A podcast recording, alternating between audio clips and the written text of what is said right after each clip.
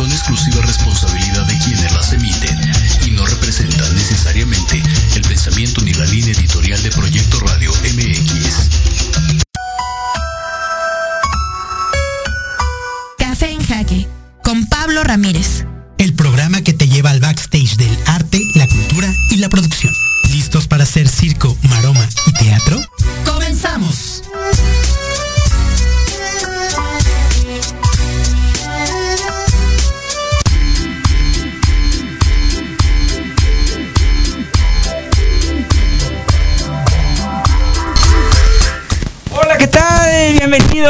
Bienvenidas, bienvenidos, bienvenidas todos, todas, todos a este 2022, a este primer programa de Café en Jaque. Muchas, muchas, muchas gracias por acompañarnos. Te saluda la voz Pablo Fernando Ramírez y como siempre, acompañado de grandes celebridades, de la celebridad número uno que cada jueves a las 11 de la mañana está conmigo a los micrófonos. Por supuesto me refiero al queridísimo Oscar López. Pablo Fernando, qué gusto estar aquí de nuevo este nuevo año, iniciando con todo. Y pues qué mejor que empezar este jueves de Reyes con café en jaque. Así es, y además este no nos habíamos visto desde el año pasado. Exacto, desde la presencialmente desde el último programa, antepenúltimo programa. Antepenúltimo programa no nos habíamos visto. Eh, y bueno, hoy estamos aquí juntos como hermanos. Exactamente. Bienvenido, Oscar. Bienvenido Oh, también. ¿qué, qué le pedimos a los Reyes Magos? Pues prosperidad, un año un poco menos intenso de preferencia, que el Omicron esté relajadito y que los proyectos que vengan sean exitosos. Para todas, todos y todes. Gracias a todos aquellos que nos siguen en nuestras redes sociales. Les recordamos que los estamos escuchando eh, y leyendo a través de Instagram, Facebook Live, eh, YouTube y en Spotify también pueden descargar el podcast de Café en Jaque todos los jueves a las 11 de la mañana.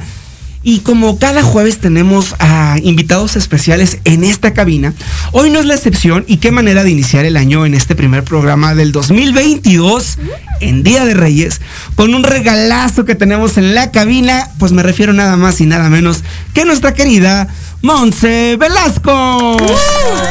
¡Monse! Oye, sí, es el primer jueves del 2022. Estamos arrancando con una gran actitud, además de, bueno, ustedes no se veían desde diciembre, supongo, pero ahora sí que nosotros no nos habíamos visto desde antes de la pandemia, creo yo. Sí. Y, y me encanta, me encanta estar aquí con ustedes. Hay mucha emoción, ya empezando el año con grandes personas, grandes proyectos. Entonces me encanta, me encanta estar por acá con ustedes. Pues ya les estaremos platicando, muchas gracias Monse, ya les estaremos platicando quién es Monse, por qué nos acompaña en esta edición de Café en Jaque. Y por supuesto mandamos saludos a todos nuestros colaboradores de este espacio, Zaira García de la revista editorial. Eh, Alas Blancas, allá Tabasco, un abrazo para ella.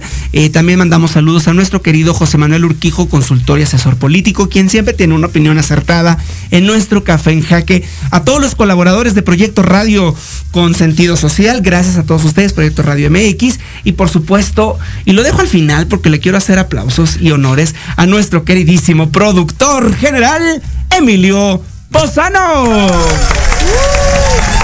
Emilio, que no te ha tocado sentarte a platicar con nosotros de este lado del micrófono más que en el último programa de, del 2021, pero ya estaremos platicando también con usted, contigo. Llevo en- dos, ya llevo dos. y ahí, ah, lleva dos, sí es cierto. Pero bueno, ya lo tendremos acá nuevamente con nosotros sentados en el micrófono para que, eh, además de producir, también esté platicando con, con todos ustedes. Oscar, ¿qué tenemos en este programa? Pues mira, tenemos como siempre notas muy interesantes de la, de la actualidad política, algunas recomendaciones y entre ellos me gustaría que platicáramos en un ratito más cómo se vayan dando las cosas, tanto de las cancelaciones que vas a ver de Sundance como de los Grammys ya anunciadas por la variante Omicron y también de este tema que es muy muy delicado y que está generando mucho mucho ruido, que es el recorte presupuestal al INA y todo lo que esto está implicando y también los, eh, las manifestaciones de los estudiantes que han realizado en el Ángel de la Independencia. Entonces es un tema amplio, amplio, que vamos a tener que platicar. Y pues también entre, entre las recomendaciones, Miguel Bosé acaba de lanzar su autobiografía. Hay algunas películas que no hay que, que hay que ver. Y eh, miles de actividades que empiezan a retomarse ya con, pasado el Guadalupe Reyes. Así es, y algo interesante que acabas de decir, Oscar, es que la variante Omicron viene nuevamente a mover todas las expectativas y actividades que estamos realizando eh, desde nuestros ámbitos profesionales. Una de, las noticias más alarmantes es que justamente el día de ayer, eh, Estados Unidos alcanzó su, su día máximo de, de, casos positivos de COVID-19 con más de un millón de personas registradas en positivo. Eh, México, nuestro país, no es la excepción. Hay que estar eh, sumamente alertas, pues eh, hoy nos estamos presentando a quienes nos siguen a través, a, quienes nos están siguiendo a través de, de YouTube. bueno, nos están viendo que estamos también desde la cabina de café en jaque, usando las, las medidas de protección indicadas pues precisamente para invitar a toda la población, aquellos que nos están siguiendo y que nos escuchan y nos ven, a estarse eh, cuidando, a estar alertas, pues esta variable, a pesar de que ya hay una vacuna, a pesar de que ya hay mucha población eh, protegida con esta vacuna, sigue siendo un tema alarmante, pues los servicios de salud pública se siguen sobresaturando y ya empieza a haber caos en algunos estados del país. Así es, entonces hay que estar muy alertas. Dicen que es mucho más contagioso que el sarampión. Entonces, no hay que bajar la guardia y pues si bien ya muchos estamos vacunados, eh, los efectos serán menores, pero seguirá habiendo efectos. Y el, y el tema aquí pues es sobre todo no saturar los servicios de salud pública, porque aunque la variable no es tan dañina como las anteriores, precisamente porque hay un, sistema de protección, eh, en lo que hay una que otra persona por ahí que le cae, que le cae terrible, bueno, el chiste es que puedan encontrar los servicios de atención de salud de manera inmediata. Pero bueno, eso con el coronavirus, acá en Café en Jaque, hablando de temas de gestión de cultura, y ya Oscar les dio adelanto de algunas de las noticias que tendremos que estar discutiendo en los, en, en los próximos minutos. Pero bueno, también parte de la plática que tendremos esta mañana con Monse Velasco es a partir de la pandemia se dio una transformación en el mundo de la gestión cultural, pues una resistencia que se tenía por parte de los productores y gestores hacia el mundo digital eh, que era muy evidente esa resistencia, se tuvo que romper esa resistencia a partir de la pandemia. Es decir, hubo casas productoras, artistas, que tuvieron que romper con la barrera de la tecnología y tuvieron que sumergirse y aventarse. Por ahí, Oscar, tú me platicarás también tu experiencia, que tienes varias en ese sentido. Y cómo, cómo el tema de la gestión cultural, de las artes escénicas, de los eventos que estábamos acostumbrados a vivirlos de manera presencial, tuvieron que transformarse para que ahora se vivieran de manera digital o híbrida. De eso nos va a estar platicando Monse, Velasco aquí en Café en Jaque. ¿Y qué te parece si ahora sí platicamos de quién es Monse? Exacto, Montserrat Velasco, dame un minuto. Vamos a platicar de, vamos a platicar de Monse, pero mientras yo les voy dando el chisme de Monse. Fíjense sí, que sí. Eh, Monse es una, es una gran amiga, es una gran colaboradora. Eh, eh, una gran productora con quien hemos tenido la oportunidad de trabajar desde ¿Siete años, Monse? Siete años. Hace unos minutos antes de arrancar este programa estábamos echando cuentas, echando años para atrás y en efecto, siete, ocho años desde que nos conocemos gracias a, a, una gran artista muy querida, Norma Torres, que también gracias a ella. Normita Torres, que la recordarán que estuvo por acá con nosotros. Justamente. Sí, gracias a ella. Y bueno, yo le agradezco muchísimas cosas a ella porque dentro de todos estos proyectos escénicos y culturales, con ella fue una de las personas con las que he trabajado todo este cambio de transformación al nicho digital. Entonces sí, ha sido muy interesante ver de qué manera todo el mundo está intentando evolucionar a, esta parte tecnológica. Pues mira, aquí tenemos ya la biografía formal. Échele, échele. Montserrat Velasco Navarro. A sus 27 años, Montserrat es licenciada de direc en Dirección de Empresas de Entretenimiento de la Universidad Anáhuac, México, con especialización en eventos masivos. También es productora y coordinadora de eventos empresarial, empresariales y de entretenimiento desde hace 8 años así como pionera en creación de eventos virtuales e híbridos para apoyar distintos proyectos y empresas con la implementación de nuevas estrategias creativas y tecnológicas. Es asesora de proyectos y forma parte de programas de, de liderazgo para impulsar proyectos propios y de emprendimiento. ¡Wow! Por todo eso y mucho más. Montserrat Velasco presente en la cabina de Café en Jaque. ¿Qué tal, Monse? Un gustazo nuevamente estar aquí en Café en Jaque. Nos falta el cafecito. Nos falta el cafecito, productor. Mientras echamos la partida de ajedrez, en lo que platicamos.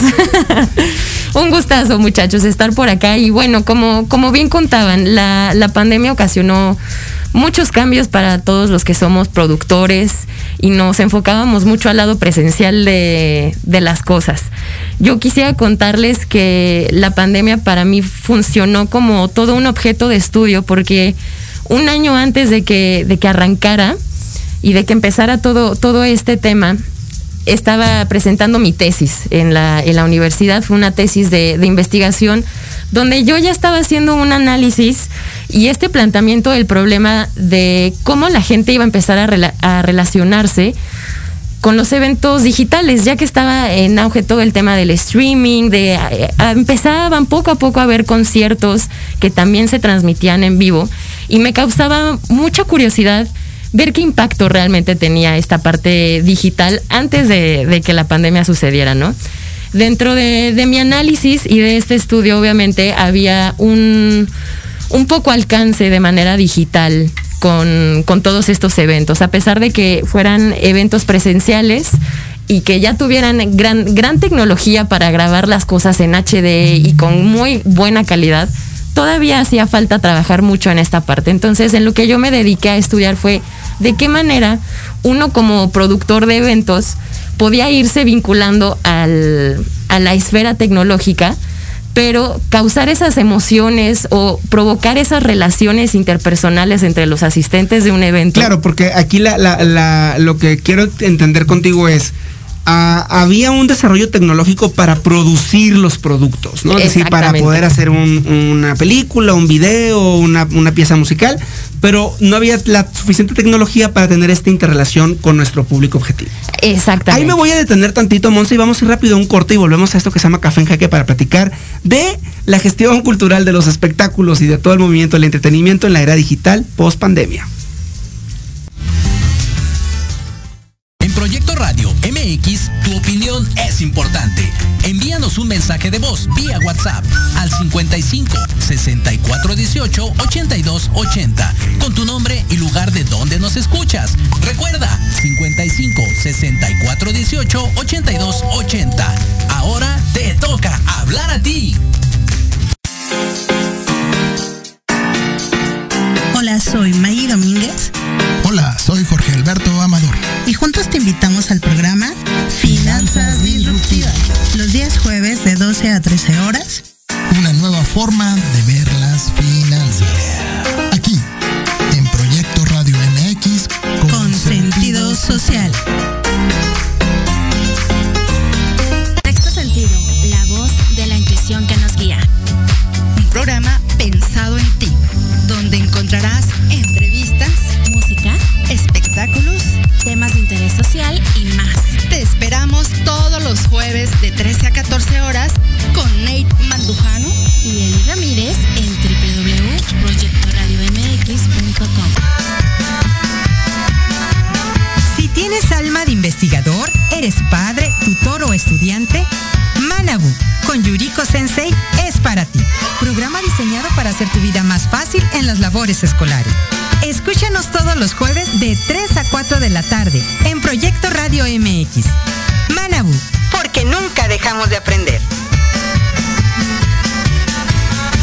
¿Quién dijo que los jueves en la noche deben ser aburridos? Disfruta un rato divertido en la tertulia, noche despierta. Escúchanos todos los jueves de 7 a 8 de la noche en Proyecto Radio MX.com y comparte con nosotros la mejor hora con tus experiencias.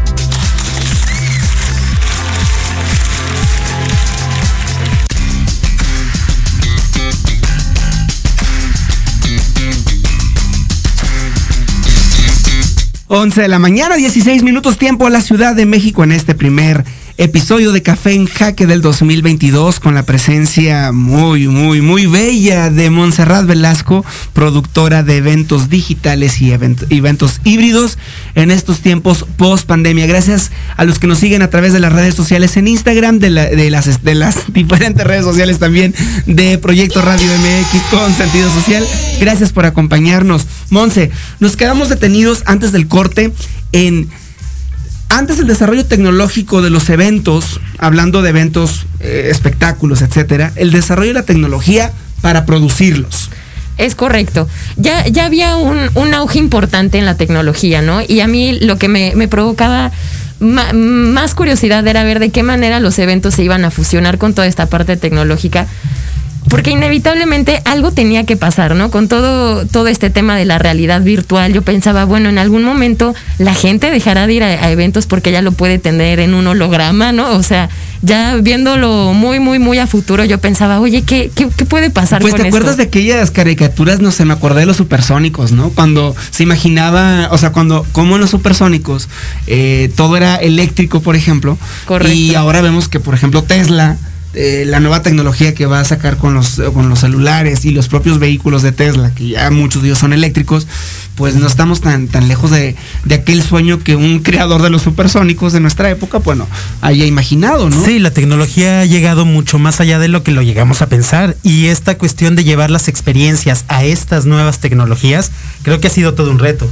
Es correcto, justo en, pues, en este estudio eso fue lo que quise analizar. En algún momento eh, me basé en un estudio en la generación millennial, que era la que, la que sufrimos este, este cambio. Presente, presente. Presente aquí también. Hay muchos de los que nos estén escuchando seguramente también son millennials.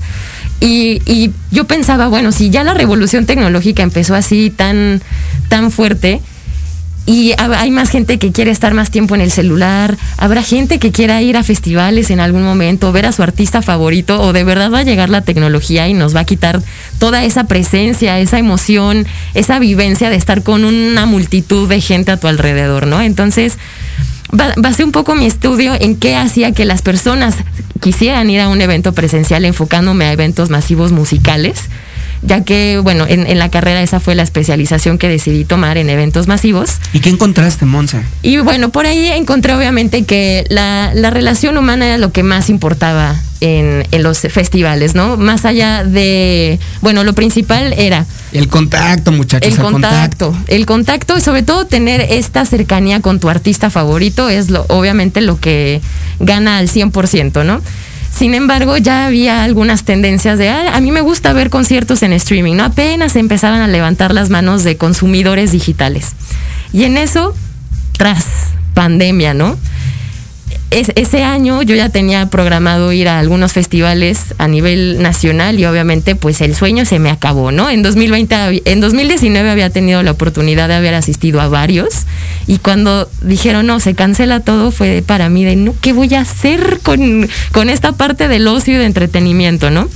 Así como pensar en muchos productores que dijeron, bueno, me cancelaron la fecha y ahora qué hago, ¿no? Muchos empezaron a hacer un festival virtual, sino como aquí presente como, como Oscar, pues le tuvieron que dar un, un giro de 160 grados a su producción y empezar a hacer cosas digitales para estar presentes.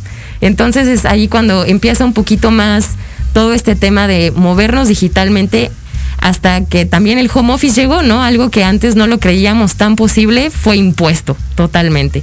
Y así las reuniones con, con nuestros compañeros de trabajo, para ver a nuestras familias, ¿no? Que incluso viviendo en la misma ciudad, no podíamos verlos, teníamos que hacer videollamadas sí o sí.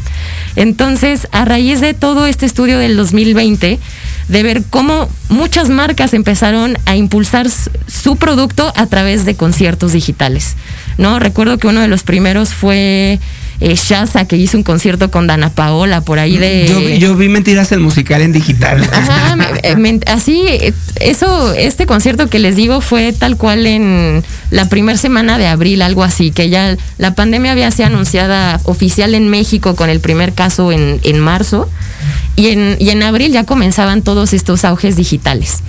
Llegando al punto de que hoy en día, bueno, ya en 2021, porque ya, ya es 2022, videojuegos como Sims crearon espacios dentro de su videojuego para poder tener conciertos en línea donde tú te conectas con, con tu avatar y, puedes entrar a un concierto virtual con, con más espectadores y tener esta cercanía de la que hablábamos de manera presencial con su artista favorito, pero ahora como un videojuego.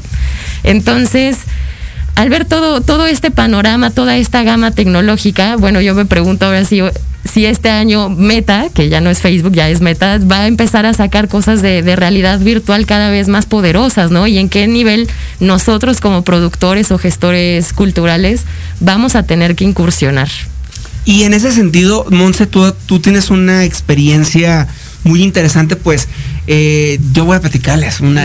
Yo conocí a Monse cuando Monse todavía estaba de estudiante. Y Monse siempre destacó mucho por ser una productora eh, operativa, es decir, durante los eventos presenciales, bastante dedicada, muy, amena, toda una profesional. Y entiendo que llegó la pandemia, se transformó tu vida y entonces entraste al mundo de los eventos digitales. ¿En qué andas, Monse? ¿En qué andas? Eh, ¿Cuál es tu rock and roll ahorita? Mi rock and roll ahorita justamente es seguir aprendiendo de todo este tema tecnológico. Para mí el 2020 sí fue un gran parteaguas porque yo estaba ya incursionando un poco más de los eventos hacia la parte de, publicidad física con algunas revistas y también llega la pandemia y ahí también te das cuenta que mucha publicidad o muchos medios impresos iban a decaer, ¿no? Entonces en ese parteaguas pasaron muchas cosas en, en mi vida personal que, como me decías hace rato, que, llegaron para mi iluminación. Ah, es que bueno, decíamos que todos en la vida tenemos un, un, breakdown que nos obliga a, transformarnos, ¿no? Es decir, a, nivel, a nivel global fue la pandemia, que no nos sucede a nivel personal, una ruptura, una pérdida, este, en fin suceden cosas que nos hacen tener que evolucionar. Y en ese sentido, hablábamos con Monse fuera del aire que esas experiencias en tu caso te ayudaron a encontrar y a evolucionar hacia nuevos eh, terrenos profesionales. Es correcto, porque de alguna manera yo estaba buscando de qué Pero manera. Cuéntanos el chisme, Monse. Ah. el, chisme. El, chisme es que, bueno, estaba con, con este chico, y igual en la pandemia. Una relación. una relación. Y pues decidimos emigrar, ¿no? Sí, sí tomamos la decisión de, de mudarnos a Mérida. Y curiosamente, Mérida, que es una ciudad eh, bastante tradicional y de alguna la manera. Ciudad Blanca. La, Ciudad Blanca, cerca de playas y la Riviera Maya. Eh, jamás pensé que en este lugar iba a empezar a, a, tener este, esta cercanía con el tema de los eventos híbridos. Al irme a Mérida y buscando alguna fuerza laboral fija allá, empecé a trabajar con algunas agencias para hacer eventos híbridos para ciertas marcas que necesitaban hacer sus juntas o sus reuniones nacionales, pero de manera virtual, ¿no? Entonces, afortunadamente tuve oportunidad de trabajar con grandes marcas como, como Suzuki, que tuvieron un presupuesto bastante, bastante accesible para poder tener una producción donde los expositores de su reunión pudieran. Y ahí voy a rescatar eso que más a rato platicaremos, factor presupuesto que tiene que ver con las noticias que también nos tiene Oscar. Claro, claro, sí, totalmente.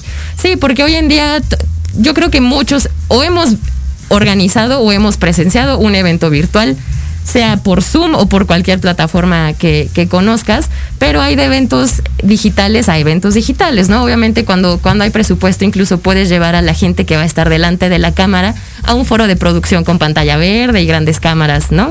y hay algunos que haremos eventos virtuales sencillamente por, por Zoom, que bueno, Zoom es una gran plataforma con grandes herramientas, o con otras plataformas que también... O videollamada de WhatsApp. O videollamada de WhatsApp, justamente. O sea, también eso fue un gran, un gran nicho para todos estos creadores y desarrolladores de, de sistemas para videollamadas.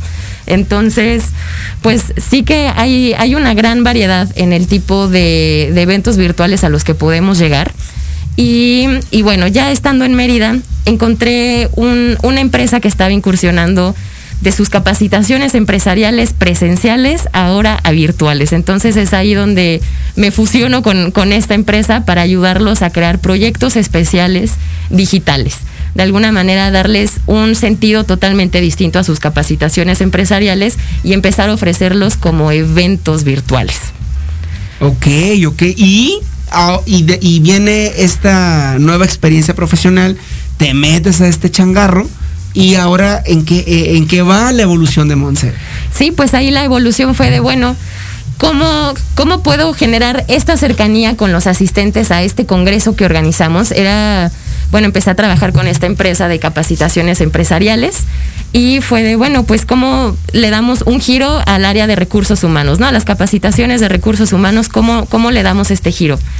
Y bueno, ahí fue donde la cabeza creativa que, que, que habita en mí dijo, pues hagamos un congreso, llamémoslo como un congreso internacional, invitemos a ponentes de Latinoamérica a, personas de, toda Latinoamérica, por supuesto, de México. Sí llegan personas de otras partes del mundo, qué genial, ¿no? Pero lo principal fue abarcar Latinoamérica y eh, organizar un programa, tener una programación que obviamente fuera eh, muy atractiva para, para recursos humanos y para mantener esta cercanía y algo que no me dejarán mentir es algo que también tuvo muchísimo auge desde 2020 fue el tema de los envíos a domicilio.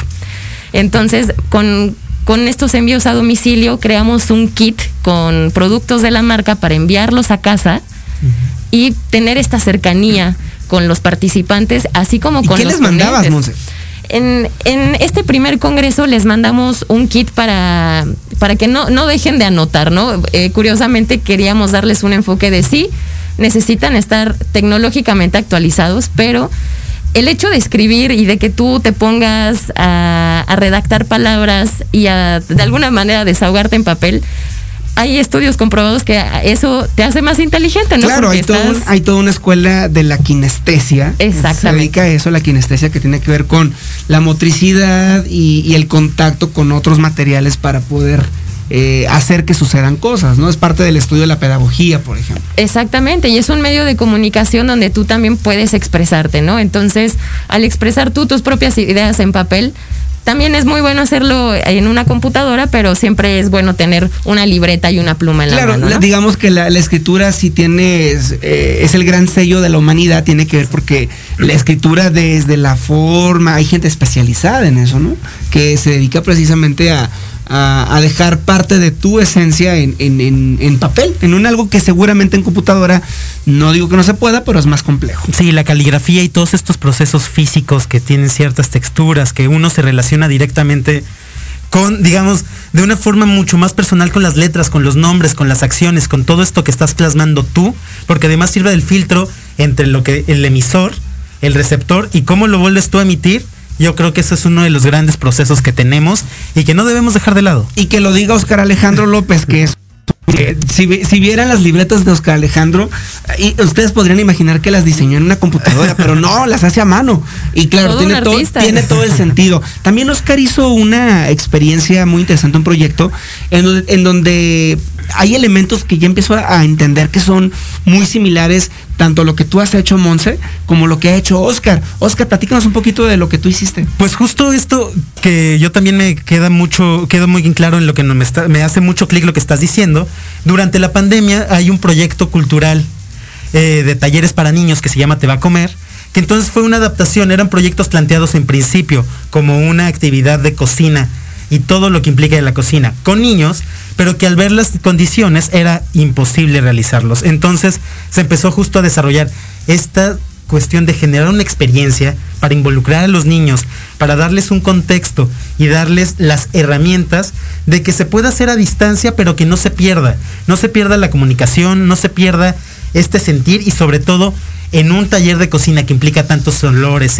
a todos los sentidos, poderlo encauzar para que estas relaciones se puedan seguir dando y estas conexiones entre la propuesta y la actividad surgen y generen algo más. Aquí yo creo que uno de los puntos más importantes que en todo este desarrollo y en todo este cambio paradigmático se tiene que hacer es, no vamos a llevar lo que se hacía presencial a lo que se hace virtual. Eso no, eso es, creo que es porque uno tiene expectativas ante esa experiencia. Que, finalmente era una de las grandes críticas que tenían eh, las obras de teatro grabadas, ¿no? O sea, por ejemplo, cuando había convocatorias eh, para seleccionar grupos de teatro, eh, y pedían ciertos videos, evidentemente grababan con una, una cámara o dos cámaras cuando más lo que sucedía en un escenario queriendo transmitir lo que sucede en el escenario de manera virtual, cosa que, no, no, hacía clic, precisamente porque son lenguajes distintos.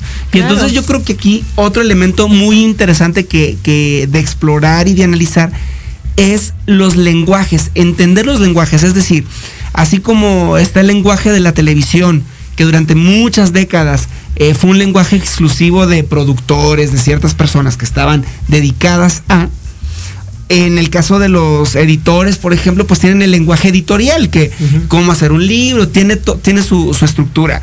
Y creo ahora que en la era virtual, pues apenas se está desarrollando el lenguaje virtual.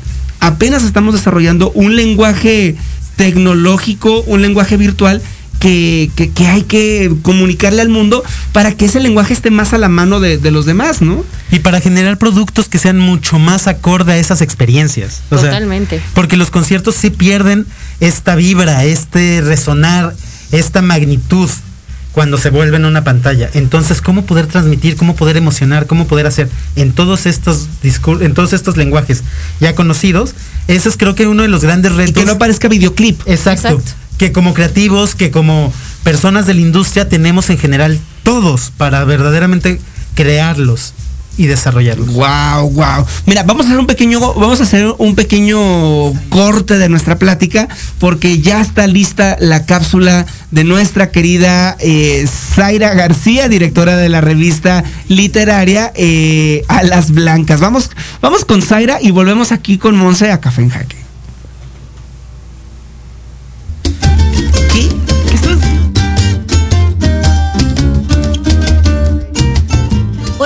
Amigos de Café en Jaque? El día de hoy, en las recomendaciones literarias de la revista Alas Blancas, hablaremos del plan personal de lectura. Año con año nos proponemos mejorar en diversos aspectos de nuestra vida. Muchos nos planteamos la lectura como propósito de año nuevo, ya sea comenzar a leer o leer más de lo que ya lo hacemos, pero ¿Cómo logramos este propósito y que no se quede en la lista mental o escrita que hacemos de ellos al principio de año? En primera instancia, es importante que el propósito se vuelva un objetivo. Así puede ser medible y alcanzable. Una forma sencilla de iniciar puede ser elaborar una lista de libros para leer para este 2022. Esta debe ser adecuada a sus gustos es importante que la lista sea acorde al tiempo que esperamos dedicar a la lectura, ya que si hacemos una enorme e inalcanzable, lo más probable es que abandonemos nuestro propósito. No importa cuántos libros agregues, lo importante es que comiences a leer. La constancia será la base del logro de tu objetivo. Revisa los libros que ya tienes en casa, ellos pueden ser un buen comienzo. Define el libro por el cual vas a iniciar. Dedica todos los días mínimo 10 minutos para avanzar en la lectura y establece un horario en el cual vas a leer, ya sea por las mañanas antes de iniciar con todas tus actividades o en las noches antes de dormir, siempre es buen momento para dedicar a la lectura. Y por último, no desistas en alcanzar tu objetivo, que ya sea leer un libro, dos o diez, el propósito es iniciar a leer. Si en año nuevo aún no escribiste tus propósitos o la lectura no es parte de ellos, este es un buen momento para integrarlo. Esperamos que les sirvan esos tips para que comiencen a leer. Pablo, amigos de Café en Jaque, como siempre, agradecemos el espacio que nos brindan cada semana y esperamos coincidir la siguiente semana con ustedes. Hasta luego.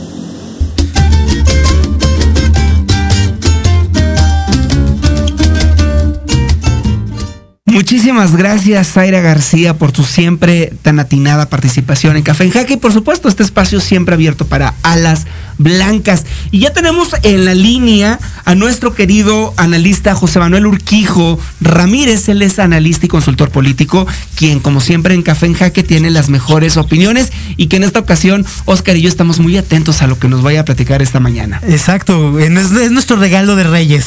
Es nuestro regalo de... bueno, no sé si quiero que sea un regalo de Reyes porque luego Urquijo llega bien preparado con las noticias. Así que Urquijo, gracias por acompañarnos en este espacio.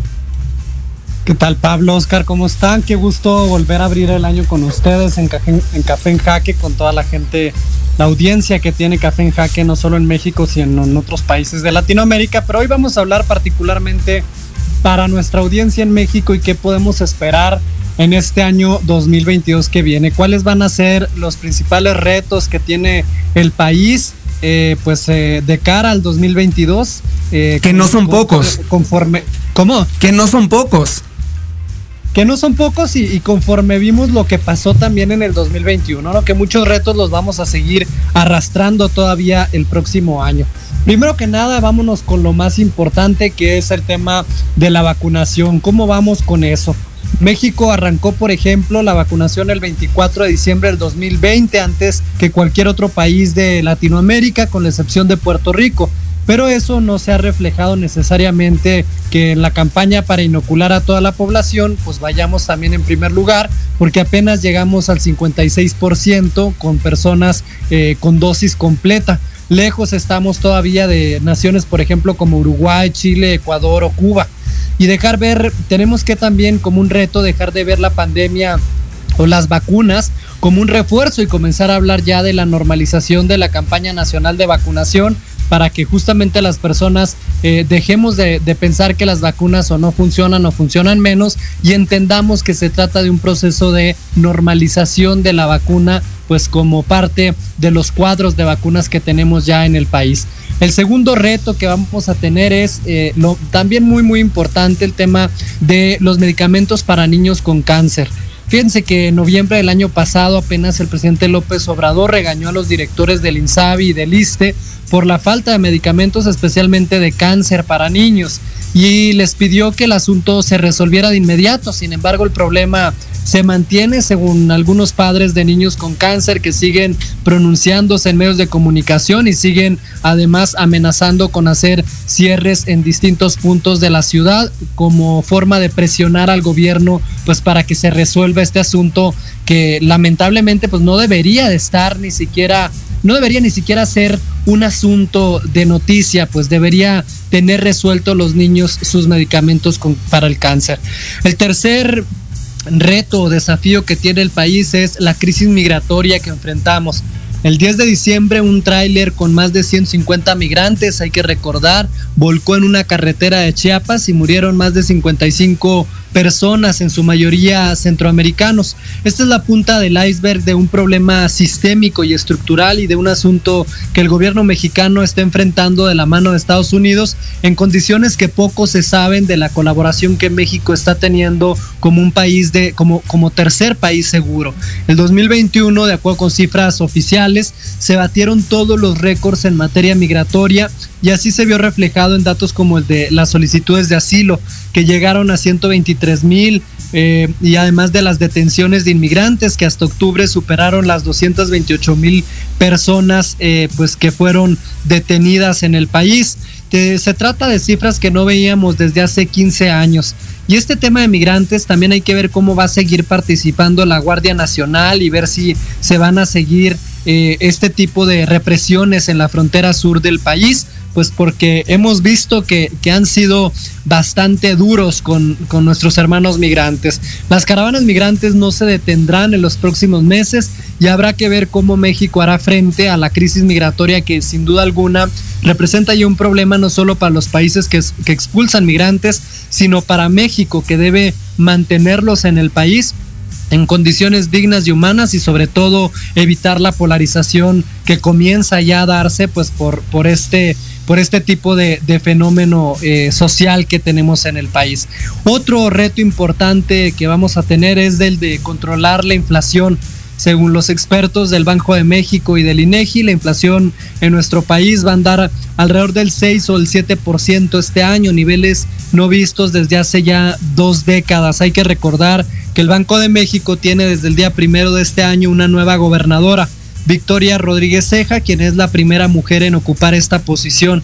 Y ahora el principal reto de la gobernadora del Banco Central, si bien no puede controlar la inflación como tal, sí puede y sí tiene que implementar acciones estratégicas para controlar y hacer frente de la mejor manera posible eh, a través de estas acciones, pues esta, esta inflación que se viene, que, que, no es un asunto exclusivo de México, hay que decirlo, es un asunto que tiene que ver con pues el problema de la pandemia y cómo fue que se, eh, pues se, se eh, tuvimos problemas con, con, las cadenas de suministro de China y Estados Unidos, producto justamente de la pandemia, ¿no?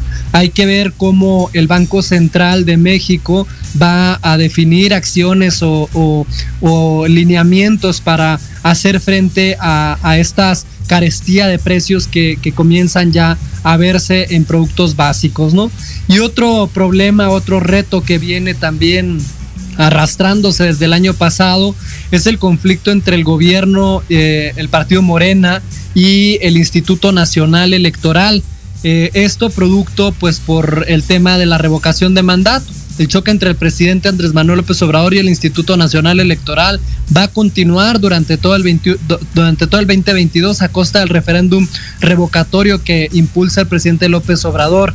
La revocación de mandato, hay que decirlo, es un ejercicio de democracia directa en donde se le pregunta a la gente si quiere que el presidente continúe en el cargo o si quiere que dimita lo que ha sido una bandera de López Obrador y que ha generado también este desencuentro con el INE que insiste en que no cuenta con dinero para realizarlo porque pues la Cámara de Diputados le recortó 4.900 millones de pesos para su presupuesto del 2022, como se le recortó también a cultura y a muchísimas otras dependencias para focalizarlo en programas sociales. De hecho, apenas antier el presidente del INE, Lorenzo Córdoba, hizo público el apoyo que los organismos electorales de la región a través del pronunciamiento de la Asociación de Organismos Electorales de América del Sur en defensa de las instituciones democráticas y del INE. Esto ocurrió luego de que el presidente de la mesa directiva de la Cámara de Diputados interpusiera una denuncia penal en contra de los consejeros electorales algo histórico que nunca se había visto en el país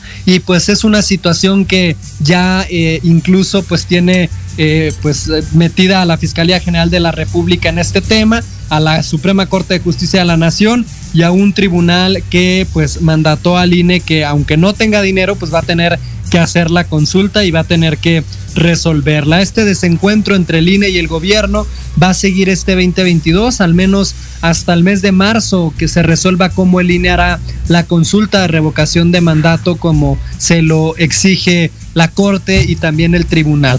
Y bueno, ya por último. Ay, está bueno, está bien encargado los Reyes Magos, José Manuel. Vienen, pero con todo, ¿eh? viene otro tema. Oye, pero aprovechando que nos... seis estados de la República.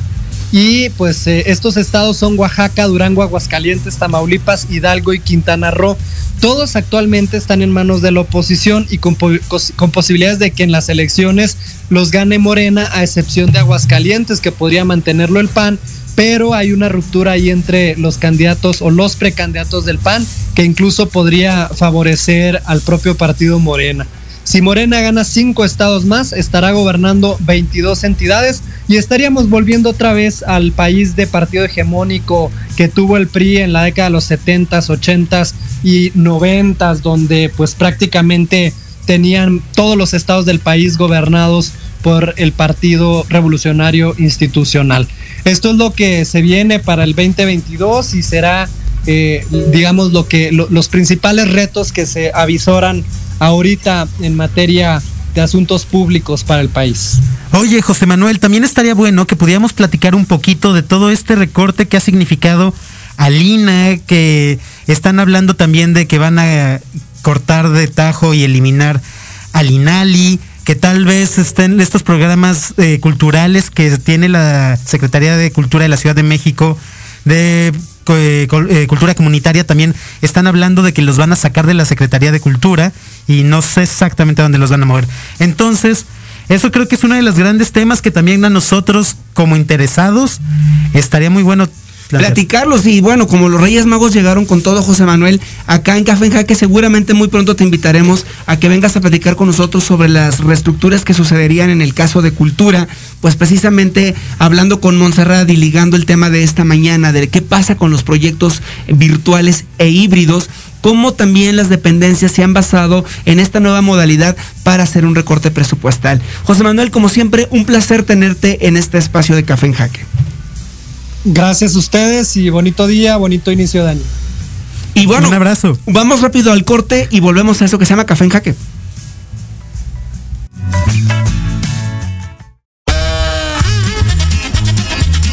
Oye, oye, ¿a dónde vas? ¿Quién, yo? Vamos a un corte rapidísimo y regresamos. se va a poner interesante. Quédate en casa y escucha la programación de Proyecto Radio MX con sentido social. ¡Uh, la, la chulada!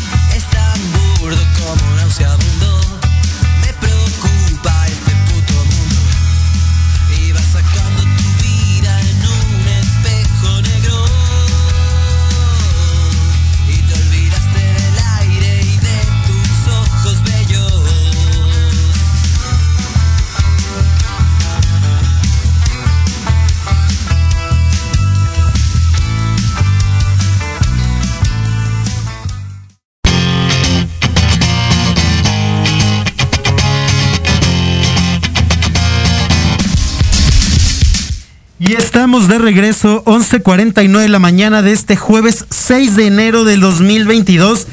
Aquí en la cabina me acompaña Pablo Fernando Ramírez, Montserrat Velasco y pues miren, vamos a darle un poquito a estas noticias que están arrancando con todo el fin del año, con todo el principio de año. El principio del fin, ¿o cómo? El principio del fin, no.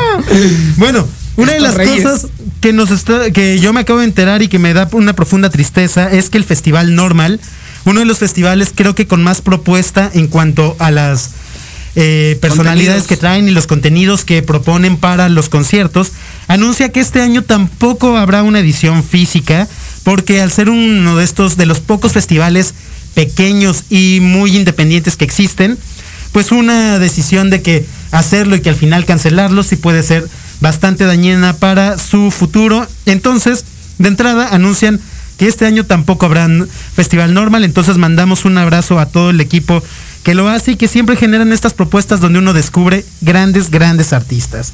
Otras de las cosas también interesantes, como ya lo platicamos muy a grandes rasgos al principio, es que no habrá premios Grammy, no se sabe todavía cuándo habrá, pero está cancelada la fecha por la variante Micron y también el Festival de Sundance anuncia que todas sus actividades presenciales se irán a digital. Otra de las cosas de las que ya hemos hablando.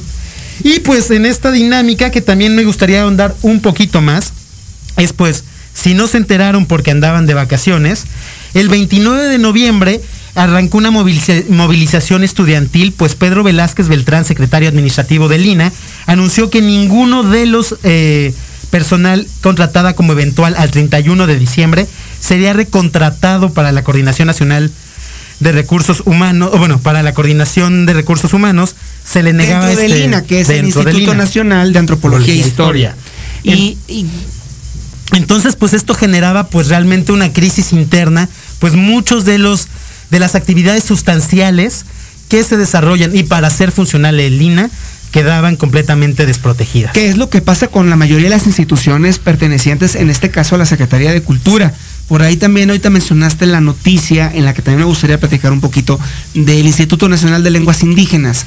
Hay una ya iniciativa para eh, eh, desaparecer el, actual Instituto Nacional de Lenguas Indígenas y adherirlo como una, como una dirección al Instituto Mexicano de Pueblos Indígenas. Solo que ahí hay dos, hay dos, hay dos variables que, me, que creo que es importante como gestores culturales ponerlas sobre la mesa.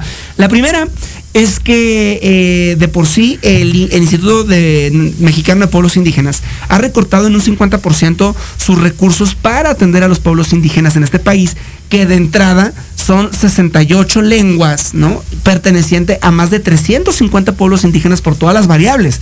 Es decir, pueblos indígenas que tienen su propia forma de gobierno, sus propios usos y costumbres, y que al recortar este presupuesto se disminuye, por supuesto, la, la democratización en la atención. Si a esto le sumamos que el INALI como una entidad exclusiva a estudiar, analizar y atender eh, la, perpetuidad de las lenguas indígenas vivas de México, que son 68, estamos hablando de eliminar una institución que se encarga exclusivamente de atender este tema. Sí, deja desprotegido todo este panorama. Entonces, yo no entiendo verdaderamente, porque además en los grandes ejercicios que se han hecho de intentar fusionar estas eh, instituciones que en teoría tienen una vocación igual, se han generado grandes desastres, se han desatendido grandes proyectos, como lo pasó con la FILIG y el intentar fusionar Educal, Fondo de Cultura Económica y la Dirección General de Publicaciones. Yo no quiero saber que en este tema tan nodal, que influye tanto en nuestro patrimonio, pueda pasar con una de estas iniciativas. Y que además es uno de los temas que más se ha promovido por parte del, gobierno federal actual. Exacto, entonces hay una cuestión ahí de congruencia, si somos o no somos, o, solo nos estamos aprovechando de lo que nos pueden dar los pueblos indígenas. Es correcto. Además, eh, uno de los temas, y esto lo ligo mucho a lo que hablamos a lo largo de este programa con Monse, eh, es que eh, la virtualidad se ha tomado también como un pretexto, más que la pandemia. Es decir, la pandemia es como el, tema nodal, es el tema cúspide del cual decimos, bueno, no se pueden hacer este tipo de actividades precisamente porque la pandemia lo impide. Pero en la reestructuración del mundo virtual tampoco es que se estén eh, redireccionando esos recursos. No, se está, simplemente se está desatendiendo porque ya se vio que se pueden hacer con menos presupuesto, sí, y entonces ahora de ese límite lo van a mantener. Y es justo algo de lo que queríamos ver con Monse. ¿Tú qué piensas de eso? ¿Qué piensas? Pues sin, sin duda es algo que todas las industrias, todas las instituciones son cosas que van a tener que abarcar, incluso como, como mortales vamos a tener que ser expertos en tecnología.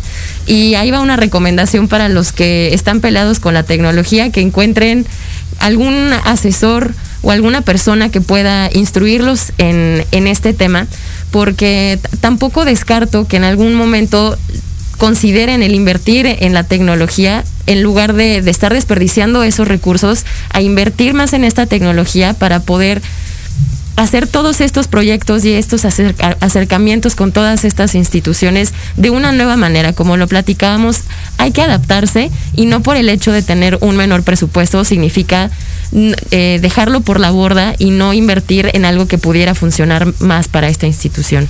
Sí, aquí el gran reto es cómo lo abordas creativamente y Exactamente. que los eh, beneficios de estas actividades permanezcan.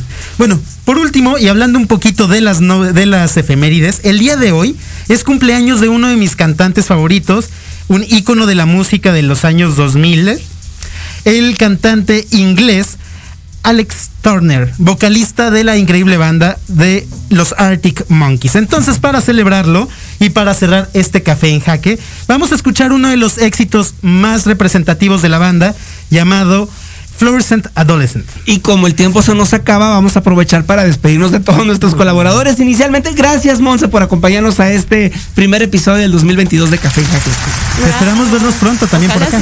Monse, ¿cómo te encontramos en redes sociales para que precisamente aquellos que andan buscando un asesor o productor de eventos virtuales o híbridos, busquen a Monse. Monse, tus redes sociales. Claro que sí aprovecho, un placer también estar aquí con ustedes. A todos los que quisieran contactarme me pueden encontrar como Monse Velasco en Facebook en, o en Instagram, en Instagram con, el usuario de Monchis, que es mi nombre bien conocido mundialmente.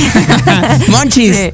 Es correcto, ahí pueden, pueden escribirme, obviamente también pedir mis datos en Café en Jaque directamente, también con mucho gusto, por aquí andaré siempre para servirles. Muchísimas gracias, Monse, gracias a todos los que hacen posible este espacio, Gaby, Gaby González, eh, Diana Márquez, eh, Emilio Bozano, gracias a todo el equipo de Proyecto Radio MX, Oscar. Querido Pablo, pues vámonos a escuchar a los Arctic Monkeys, hasta el próximo jueves, un abrazo a todos. Abrazo.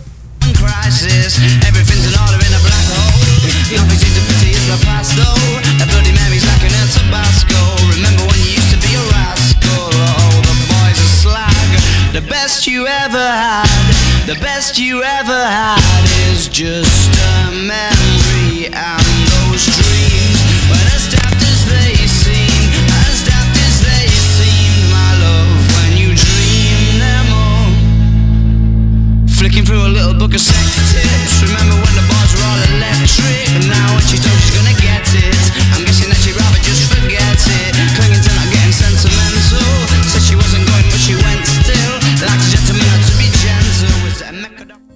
Pencil. Oh, the boys are. The best you ever. Gracias por acompañarnos y te esperamos el próximo jueves en punto de las 11 de la mañana para más Café en Jaque con Pablo Ramírez. El programa de entrevista cultural sobre la escena artística de México y América Latina. Síguenos en Instagram como Pablo F. Ramírez 94 y como Café en Jaque.